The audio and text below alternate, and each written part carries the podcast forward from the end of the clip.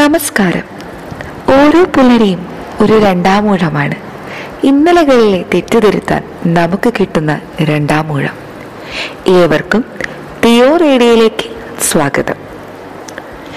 These are two ways to live your life. One is as though nothing is a miracle. The other is as though everything is a miracle. ഇന്നത്തെ തേൻതുള്ളി നിങ്ങൾക്കായി അവതരിപ്പിക്കുന്നത് അനന്ത് ബിചാക്കോ, second year B.Ed, physical science department, Mar Theophilus training college, Nalanchira.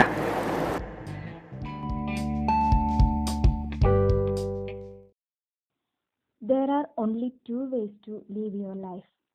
One is as though nothing is a miracle. The other is as though everything is a miracle. Albert ഐൻസ്റ്റീൻ്റെ വാക്കുകളാണിത്. ഒത്തിരി പരീക്ഷണങ്ങളിലൂടെ ശാസ്ത്രലോകത്തിൽ വളരെയധികം സംഭാവനകൾ ചെയ്തിട്ടുള്ള അദ്ദേഹം തൻ്റെ ഓരോ എക്സ്പെരിമെന്റിന്റെ വിജയവും ഒരു മിറാക്കിളായി കണ്ടിരിക്കാം. പുതിയതായിട്ട് ഒരു പരീക്ഷണം തുടങ്ങുന്നതിന് മുൻപ് അദ്ദേഹത്തിന് പ്രതീക്ഷ നൽകിയിരുന്നത് ഈ ചിന്തയാകാം.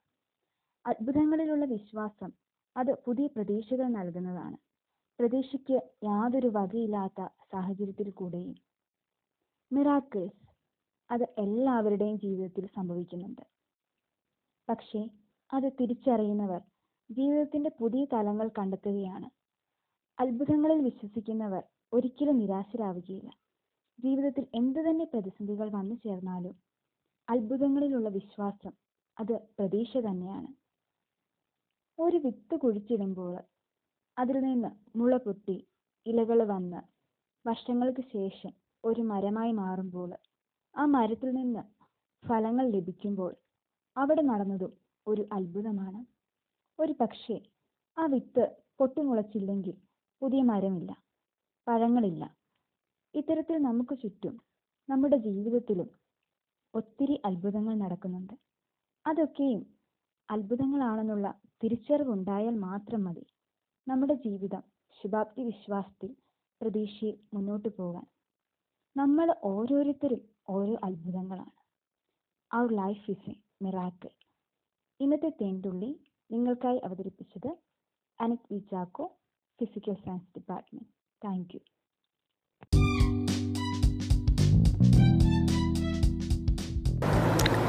അടുത്തതായി വാർത്തകൾ അവതരിപ്പിക്കുന്നത് Fazlana E.K, physical science, Mar Theophilus training college.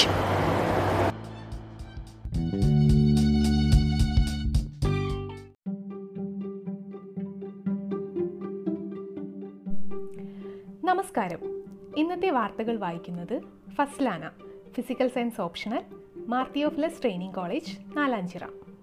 പ്രധാന വാർത്തകൾ: ശിവശങ്കറിന് കൂടുതൽ കുരുക്ക്, ED നിഴലിൽ 4 വൻ പദ്ധതി, സ്കൂളുകൾ 15 ശേഷം ഭാഗികമായി തുറന്നേക്കും, എഴുത്തച്ഛൻ പുരസ്കാരം സക്കറിയയ്ക്ക്, ദേഹാസ്വാസ്ഥ്യം ബിനീഷിന് ആശുപത്രിയിൽ പരിശോധന, നടിയെ ആക്രമിച്ച കേസിലെ വിചാരണ നിർത്തിവെച്ചു, ലൈഫ് മിഷൻ കേസിൽ ശിവശങ്കറേയും സ്വപ്നയെയും പ്രതി ചേർത്ത് വിജിലൻസ്, 82 ലക്ഷം കടന്ന് രാജ്യത്തെ കോവിഡ് ബാധിതർ, കേസുകളുടെ എണ്ണം കുറയുന്നു. വാർത്തകൾ വിശദമായി. ശിവശങ്കറിന് കൂടുതൽ കുരുക്ക്, ED നിഴലിൽ 4 വൻ പദ്ധതി. ശിവശങ്കർ മുഖ്യമന്ത്രിയുടെ പ്രിൻസിപ്പൽ സെക്രട്ടറിയായിരിക്കെ മേൽനോട്ടം വഹിച്ച ലൈഫ് മിഷൻ ഭവന പദ്ധതിക്ക് പുറമെ മറ്റ് 4 വൻകിട പദ്ധതികളിലേക്ക് കൂടി എൻഫോഴ്സ്മെന്റ് ഡയറക്ടറേറ്റിന്റെ അന്വേഷണം നീളുന്നു. സ്കൂളുകൾ 15 ശേഷം ഭാഗികമായി തുറന്നേക്കും. കോവിഡ് വ്യാപനം നീണ്ടുപോകുന്ന സാഹചര്യത്തിൽ സ്കൂളുകൾ ഭാഗികമായി തുറക്കുന്നത് സർക്കാരിൻ്റെ പരിഗണനയിൽ. നയപരമായ തീരുമാനമെടുത്താൽ ഈ മാസം 15 ശേഷം സ്കൂളുകൾ തുറക്കാൻ തയ്യാറാണെന്ന് വിദ്യാഭ്യാസ വകുപ്പ് സർക്കാരിനെ അറിയിച്ചു. ആദ്യഘട്ടത്തിൽ 10-12 ക്ലാസ് വിദ്യാർത്ഥികൾക്ക് മാത്രം പ്രവേശനം അനുവദിക്കും. ഇവരെ ബാച്ചുകളായി തിരിച്ച് ക്ലാസുകളിൽ സുരക്ഷിത അകലം ഉറപ്പാക്കും. എഴുത്തച്ഛൻ പുരസ്കാരം സക്കറിയയ്ക്ക്. ഭാഷാപിതാവ് തുഞ്ചത്ത് എഴുത്തച്ഛൻ്റെ നാമത്തിൽ സംസ്ഥാന സർക്കാർ നൽകുന്ന എഴുത്തച്ഛൻ സാഹിത്യ പുരസ്കാരം സക്കറിയയ്ക്ക്. സാഹിത്യരംഗത്തെ സമഗ്ര സംഭാവനകൾ മുൻനിർത്തിയാണിതെന്ന് മന്ത്രി E.K ബാലൻ പറഞ്ഞു. സർക്കാർ നൽകുന്ന ഏറ്റവും വലിയ പുരസ്കാരമാണിത്. മുഖ്യമന്ത്രി പിണറായി വിജയൻ പുരസ്കാര സമർപ്പണം പിന്നീട് നിർവഹിക്കും. ദേഹാസ്വാസ്ഥ്യം ബിനീഷിന് ആശുപത്രിയിൽ പരിശോധന. തുടർച്ചയായ 4ാം ദിവസവും എൻഫോഴ്സ്മെന്റ് ഡയറക്ടറേറ്റ് ചോദ്യം ചെയ്യുന്നതിനിടെ ദേഹാസ്വാസ്ഥ്യം അനുഭവപ്പെട്ട ബിനീഷ് കൊടിയേരിയെ ആശുപത്രി പരിശോധനയ്ക്ക് ശേഷം രാത്രിയോടെ വിൽസൺ ഗാർഡൻ പോലീസ് സ്റ്റേഷനിലേക്ക് മാറ്റി.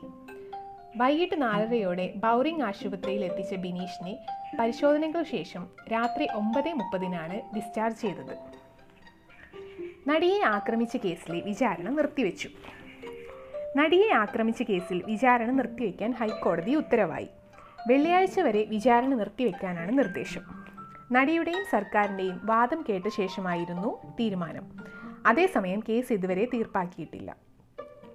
ലൈഫ് മിഷൻ കേസിൽ ശിവശങ്കറേയും സ്വപ്നയെയും പ്രതി ചേർത്ത് വിജിലൻസ്. വടക്കാഞ്ചേരി ലൈഫ് മിഷൻ ക്രമക്കേട് അന്വേഷണത്തിൽ വിജിലൻസിൻ്റെ നിർണായക നീക്കം. കേസിൽ മുഖ്യമന്ത്രിയുടെ മുൻ പ്രിൻസിപ്പൽ സെക്രട്ടറി എം ശിവശങ്കറിനെ 5-ാം പ്രതിയാക്കി. ശിവശങ്കർ നിലവിൽ സ്വർണ്ണക്കടത്ത് കേസിൽ പ്രതിയായി എൻഫോഴ്സ്മെൻറ്റ് ഡയറക്ടറേറ്റിൻ്റെ കസ്റ്റഡിയിലാണുള്ളത്. 82 ലക്ഷം കടന്ന് രാജ്യത്തെ കോവിഡ് ബാധിതർ. കേസുകളുടെ എണ്ണം കുറയുന്നു.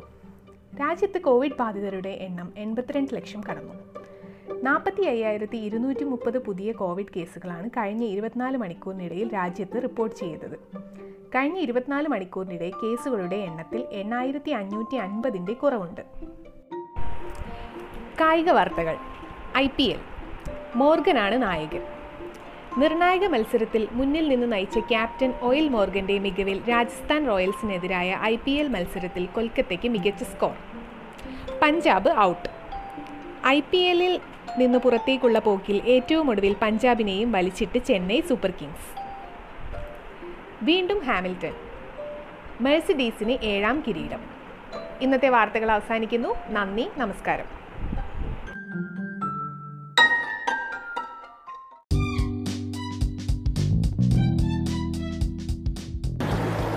അടുത്തതായി ഈ വർഷത്തെ മികച്ച ഗായകനുള്ള സംസ്കാര അവാർഡ് നേടിക്കൊടുത്ത ആത്മാവിലെ വാനങ്ങളിൽ എന്ന ഗാനത്തിന് കാതോർക്കാം. BK ഹരിനാരായണൻ്റെ വരികൾക്ക് സംഗീതം പകർന്നത് വില്യം ഫ്രാൻസിസ്, ഗായകൻ നജീം അർഷാദ്.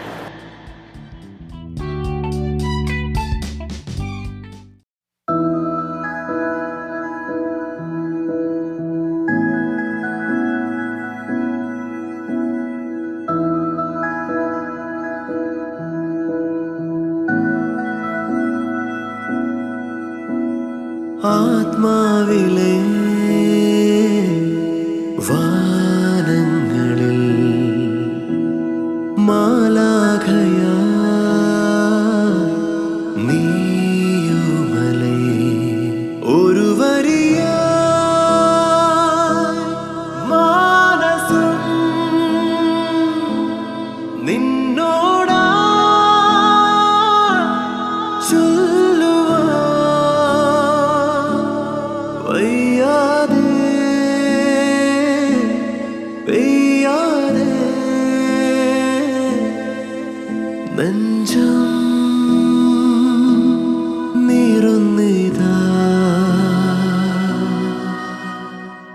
ആത്മാവിലെ വാനങ്ങളിൽ മാലാഖയാ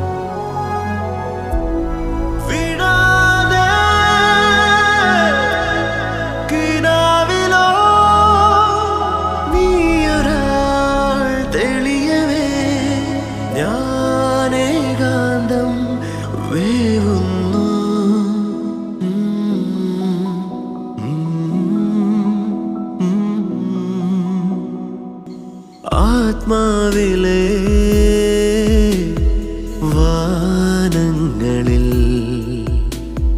മാലാഖയായിട്ടുണ്ട്. പക്ഷെ ഇപ്പൊ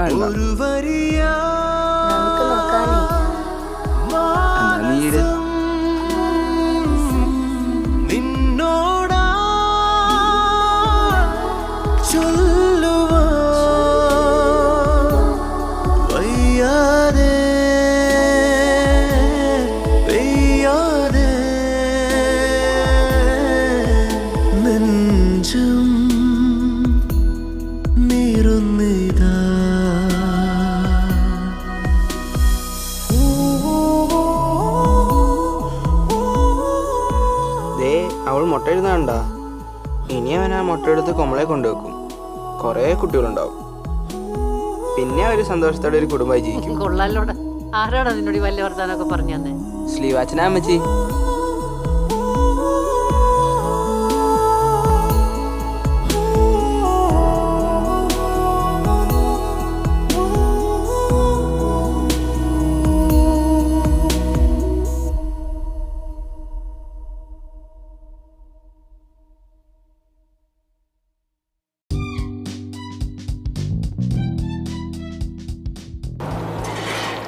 ശരീരത്തിന് വ്യായാമം എങ്ങനെയോ അതുപോലെയാണ് വായന മനസ്സിന്. പുസ്തകാവലോകനം അവതരിപ്പിക്കുന്നത് Aleena L Saraj, physical science department, മാത്യു ഓഫ്ലിസ് ട്രെയിനിങ് കോളേജ്.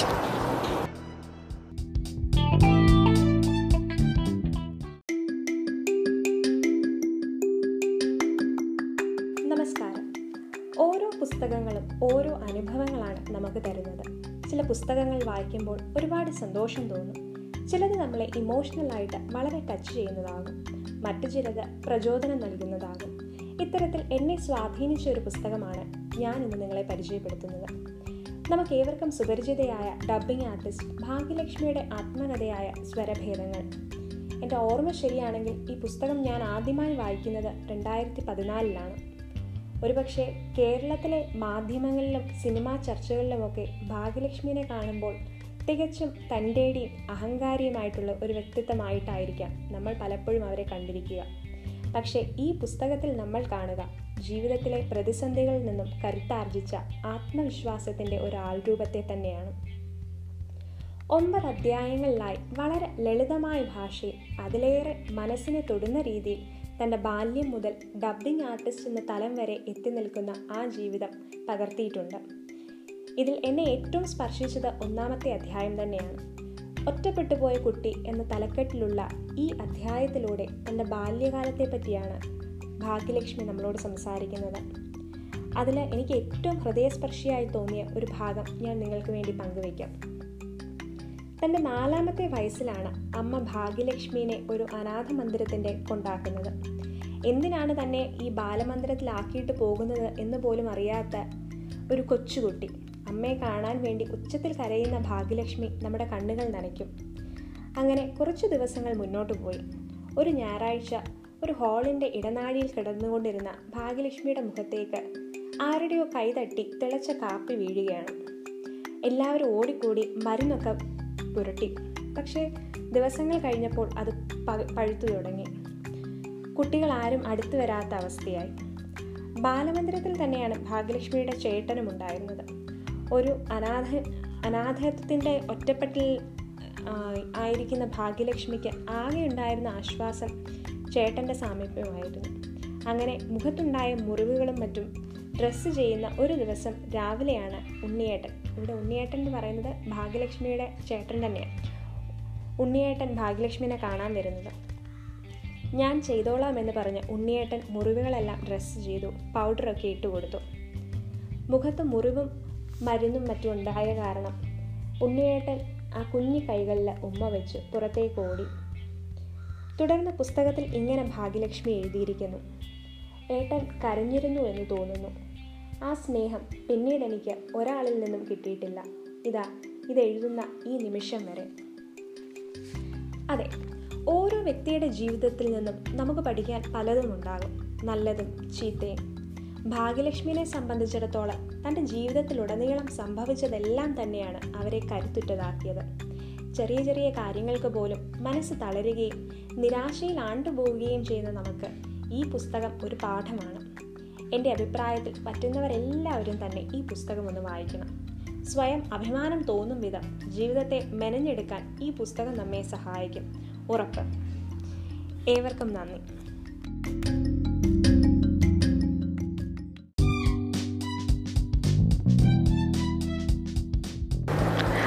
ആരോഗ്യമുള്ള ശരീരത്തിലെ ആരോഗ്യമുള്ള മനസ്സ് വസിക്കൂ. ഹെൽത്ത് ഈസ് വെൽത്ത് എന്നാണല്ലോ പറയുന്നത്. ആരോഗ്യമുള്ള ശരീരം നിലനിർത്തുന്നതിനു വേണ്ടി കുറച്ച് ഹെൽത്ത് ടിപ്സുമായി വരുന്നു Shrimati Kavitha Ajith, national level yoga trainer.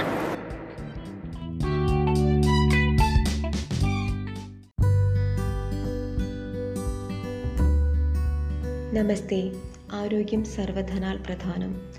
Current കണ്ടീഷനിൽ ആരോഗ്യത്തിന് അധികം ശ്രദ്ധ കൊടുക്കേണ്ടത് വളരെ അത്യന്താപേക്ഷിതമാണ്. ഒരു പാൻഡമിക് സിറ്റുവേഷനിലൂടെയാണ് നമ്മൾ കടന്നുപോയിക്കൊണ്ടിരിക്കുന്നത്. COVID-19 കാര്യം പറയുകയാണെങ്കിൽ പൂർണ്ണ ആരോഗ്യമുള്ള ഒരു വ്യക്തിയെ വൈറസ് അതിഭീകരമായി ബാധിക്കുന്നില്ല. മറിച്ച് അനാരോഗ്യമുള്ള, ഇമ്മ്യൂണിറ്റി പവർ കുറവുള്ള ഒരു വ്യക്തിക്ക് അത് ജീവന് തന്നെ അപകടവുമാണ്. പൂർണ്ണ ആരോഗ്യവാൻ എന്ന് പറയുമ്പോൾ ഫിസിക്കൽ ഹെൽത്ത് മാത്രമല്ല ഉദ്ദേശിക്കുന്നത്, മെൻ്റൽ ഹെൽത്തിനും ഇമ്പോർട്ടൻസ് ഉണ്ട്. മനസ്സിനെ ബാധിക്കുന്ന കാര്യങ്ങൾ, മനസ്സിനെ പ്രതികൂലമായി ബാധിക്കുന്ന കാര്യങ്ങൾ ശരീരത്തെയും പ്രതികൂലമായി തന്നെ ബാധിക്കുന്നു. മനസ്സിൻ്റെ ചിന്തകളാണ് നമ്മുടെ ദൈനംദിന പ്രവൃത്തികൾ. നമ്മുടെ ജീവിതചര്യയിൽ ഉണ്ടാകുന്ന വിപരീതമായ ചേഞ്ചസ് ഹെൽത്തിനെ പ്രതികൂലമായി തന്നെ ബാധിക്കുന്നു. നമ്മുടെ ശരീരത്തിനെ, മനസ്സിനെ, ദൈനംദിന പ്രവൃത്തികളെ എങ്ങനെ ക്രമീകരിക്കുന്നു എന്നുള്ളത് വളരെ ഇമ്പോർട്ടൻ്റ് ആയിട്ടുള്ളൊരു കാര്യമാണ്. ദൈനംദിന പ്രവൃത്തികളിൽ ഉണ്ടാകുന്ന ചേഞ്ചസ് എന്ന് പറയുമ്പോൾ, ഉദാഹരണത്തിന് നമ്മൾ ഉറങ്ങുന്ന സമയം രാത്രി 11 മണിക്കെങ്കിലും കിടക്കുകയും രാവിലെ 5 മണിക്കെങ്കിലും ഉണരുകയും ചെയ്യുക എങ്കിൽ നമ്മുടെ ശരീരത്തിൻ്റെ എല്ലാ സിസ്റ്റത്തിനും മതിയായ റെസ്റ്റ് ലഭ്യമാകുന്നു. പിറ്റേ ദിവസത്തേക്ക് ഊർജ്ജസ്വലരായിരിക്കാൻ നല്ലൊരു ഉറക്കം പ്രേരകമാകുന്നു. അതുപോലെ നമ്മൾ കഴിക്കുന്ന ആഹാരം, കഴിക്കുന്ന സമയം, എന്ത് കഴിക്കുന്നു, ശരിക്കു പറഞ്ഞാൽ ഫുഡ് മെഡിസിനായി വേണം നമ്മൾ കരുതേണ്ടത്. എന്ത് കിട്ടിയാലും കഴിക്കുന്ന ആ ഒരു പ്രവണത മാറ്റേണ്ടത് അത്യാവശ്യമാണ്. നമ്മുടെ ശരീരത്തിലെ ഓരോ സെൽസിനും മതിയായ ഊർജം ലഭിക്കുന്നത് നമ്മൾ കഴിക്കുന്ന ഫുഡിലൂടെയാണ്. അതുപോലെ മതിയായ വ്യായാമം നമ്മൾ ചെയ്യുന്നുണ്ടോ എന്ന് ഉറപ്പുവരുത്തുക. നമ്മുടെ ശരീരത്തിലെ മെറ്റബോളിസം കറക്റ്റായി നടക്കുന്നതിന് മതിയായ വ്യായാമം അത്യാവശ്യമാണ്. ശരീരത്തിലെ എല്ലാ സിസ്റ്റത്തിൻ്റെയും പ്രവൃത്തികൾ വളരെ ഇംപ്രൂവ് ചെയ്യുന്നതിന്, നമ്മൾ ആരോഗ്യമായിട്ടിരിക്കുന്നതിന് നമ്മൾക്ക് മതിയായ എക്സസൈസ് വളരെ അത്യാവശ്യമാണ്. ആവശ്യമായ റിലാക്സേഷൻ നമ്മൾക്ക് ലഭ്യമാകുന്നുണ്ടോ എന്ന് ഉറപ്പുവരുത്തുക. ഏറ്റവും പ്രധാനപ്പെട്ട ഒരു കാര്യം തിങ്കിങ് ആണ്. നല്ല രീതിയിൽ ചിന്തകളെ വളർത്തിയെടുക്കുക. മനസ്സിലെ എല്ലാ നെഗറ്റിവിറ്റികളും കളഞ്ഞ് എപ്പോഴും പോസിറ്റീവായിരിക്കാൻ ശ്രമിക്കുക. കംപ്ലീറ്റ് ഹെൽത്തിന് ആവശ്യമായ 5 പ്രിൻസിപ്പിൾസാണുള്ളത്. Proper diet, proper exercise, proper thinking, proper relaxation, proper sleep. ഇത്രയും കാര്യങ്ങൾ, ഈ പ്രിൻസിപ്പിൾസ് 5 എണ്ണവും നമ്മൾ സിസ്റ്റമാറ്റിക്കായി ഫോളോ ചെയ്യുകയാണെങ്കിൽ നമ്മൾ എപ്പോഴും പൂർണ്ണ ആരോഗ്യത്തോടെ തന്നെ ഇരിക്കും. Be healthy all. Thank you.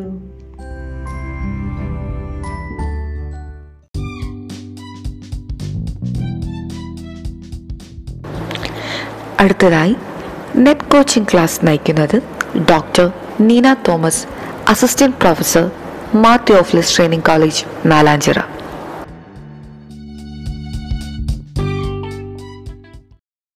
Hello friends, I am Dr. Neena Thomas. Today we are going to discuss some questions in the topic research methodology. I think all of you have reviewed some topics in research methodology and the important aspects in research related to research methodology we are going to discuss. Question number 1. Which of the following is a primary source of data? Which of the following is a primary source of data? A. Official records, that is government documents, information preserved by social, religious organizations, etc. Second, personal records. Third, oral survey of traditions and customs.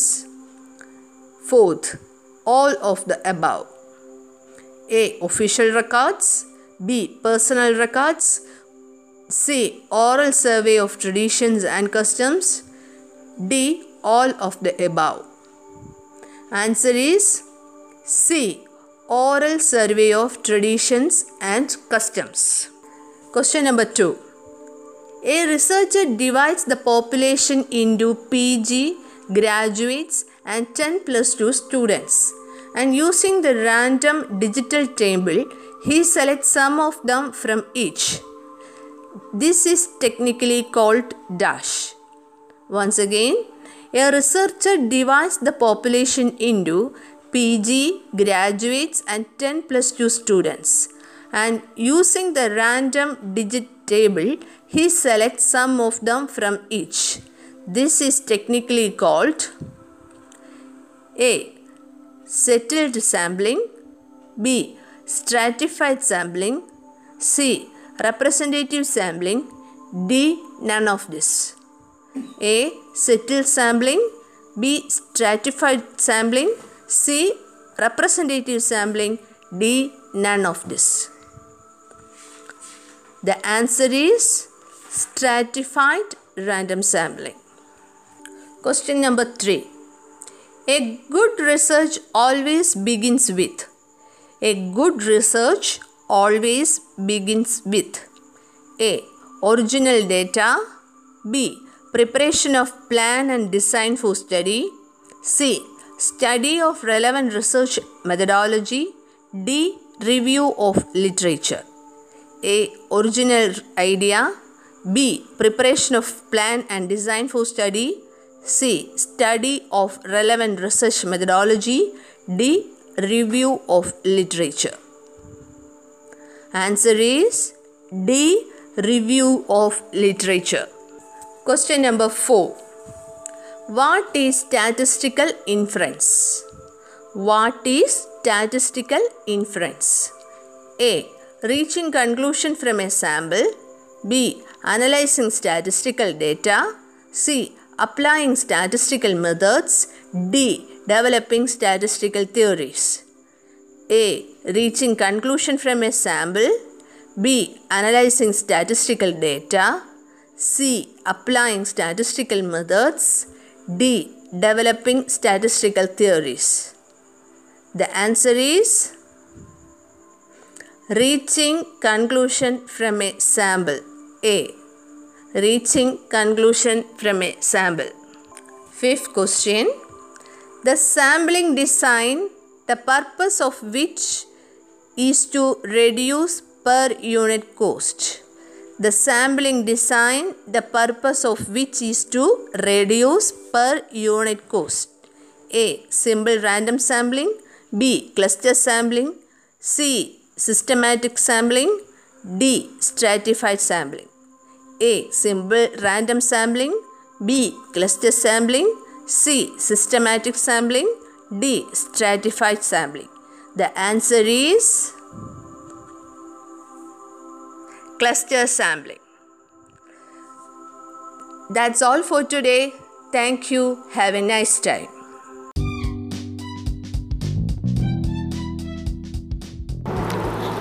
അടുത്തതായി സന്തോഷ് വർമ്മയുടെ രചനയ്ക്ക് ആനന്ദ് മധുസൂദനൻ സംഗീതം നൽകി P Jayachandran പാടിയ ഒരു ഗാനത്തിനായി കാതോർക്കാം.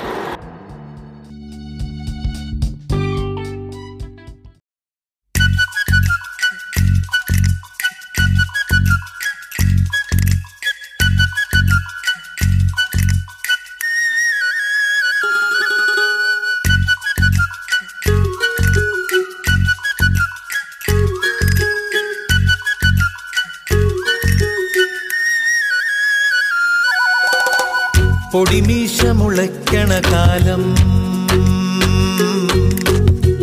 ഇടനെഞ്ചില് ബാൻഡടി മേളം. പൊടിമീശ മുളയ്ക്കണ കാലം ഇടനെഞ്ചില് ബാൻഡടി മേളം. പെരുന്നാളിന് പള്ളിയിലെത്തിയതെന്ത് കൊതിച്ചാണ് അന്നാ വഴിവരവിന് കാരണം അവളുടെ കരിനീല കണ്ണ്. അവളൊരു ക്രിസ്ത്യാനി പെണ്ണ്. പൊടിമീശ മുളയ്ക്കണ കാലം ഇടനെഞ്ചിൽ ബാൻഡടി മേളം.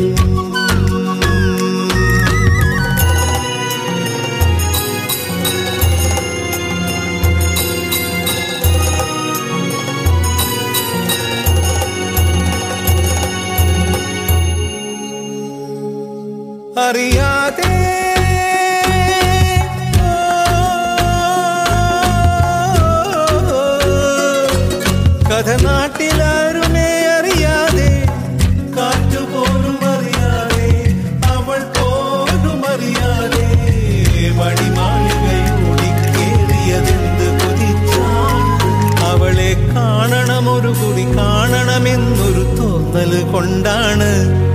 അവളാരുടെ പെണ്ണാണ്. ഒടിമീശ മുളക്കണ കാലം, ഇടനെഞ്ചിൽ ബാൻഡടി മേളം.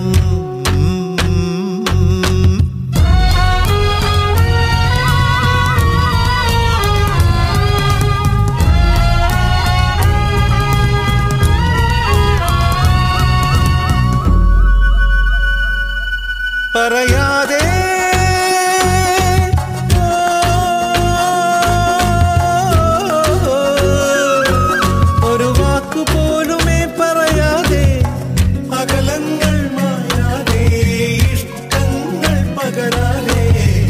അവളെങ്ങോ മാഞ്ഞതിലിങ്ങനെ വേദന എന്താണ്? ആ പുണ്യ മനസ്സിലൊളിച്ചു കിടന്നത് ആരുടെ പേരാണ്? അതിനുത്തരമെന്താണ്? പൊടിമീശ മുളക്കണ കാലം, ഇടനെഞ്ചിൽ ബാൻഡടി മേളം. പെരുന്നാളിന് പള്ളിയിലെത്തിയതെന്ത് കുതിച്ചാണ്? അന്നാ വഴി വരവിന് കാരണം അവളുടെ കരിനീല കണ്ണ്. അവളൊരു ക്രിസ്ത്യാനി പെണ്ണ്.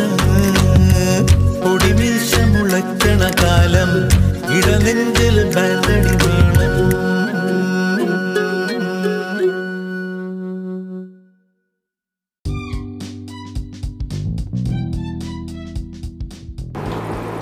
സ്വപ്നം കാണുക, ആ സ്വപ്നങ്ങളെക്കുറിച്ച് ചിന്തിക്കുക, ആ ചിന്തകളെ പ്രവൃത്തിയിലൂടെ സഫലമാക്കുക. ഒന്നും ഇവിടെ അവസാനിക്കുന്നില്ല എന്ന് ഓർമ്മപ്പെടുത്തിക്കൊണ്ട് ഇന്നത്തെ തിയോ റേഡിയോ ഇവിടെ അവസാനിക്കുന്നു. നാളെ ഇതേ സമയം വീണ്ടും കാണുന്നതുവരെ നന്ദി, നമസ്കാരം. അവതാരക Sophimol B S, physical science, Mar Theophilus training college, Nalanchira.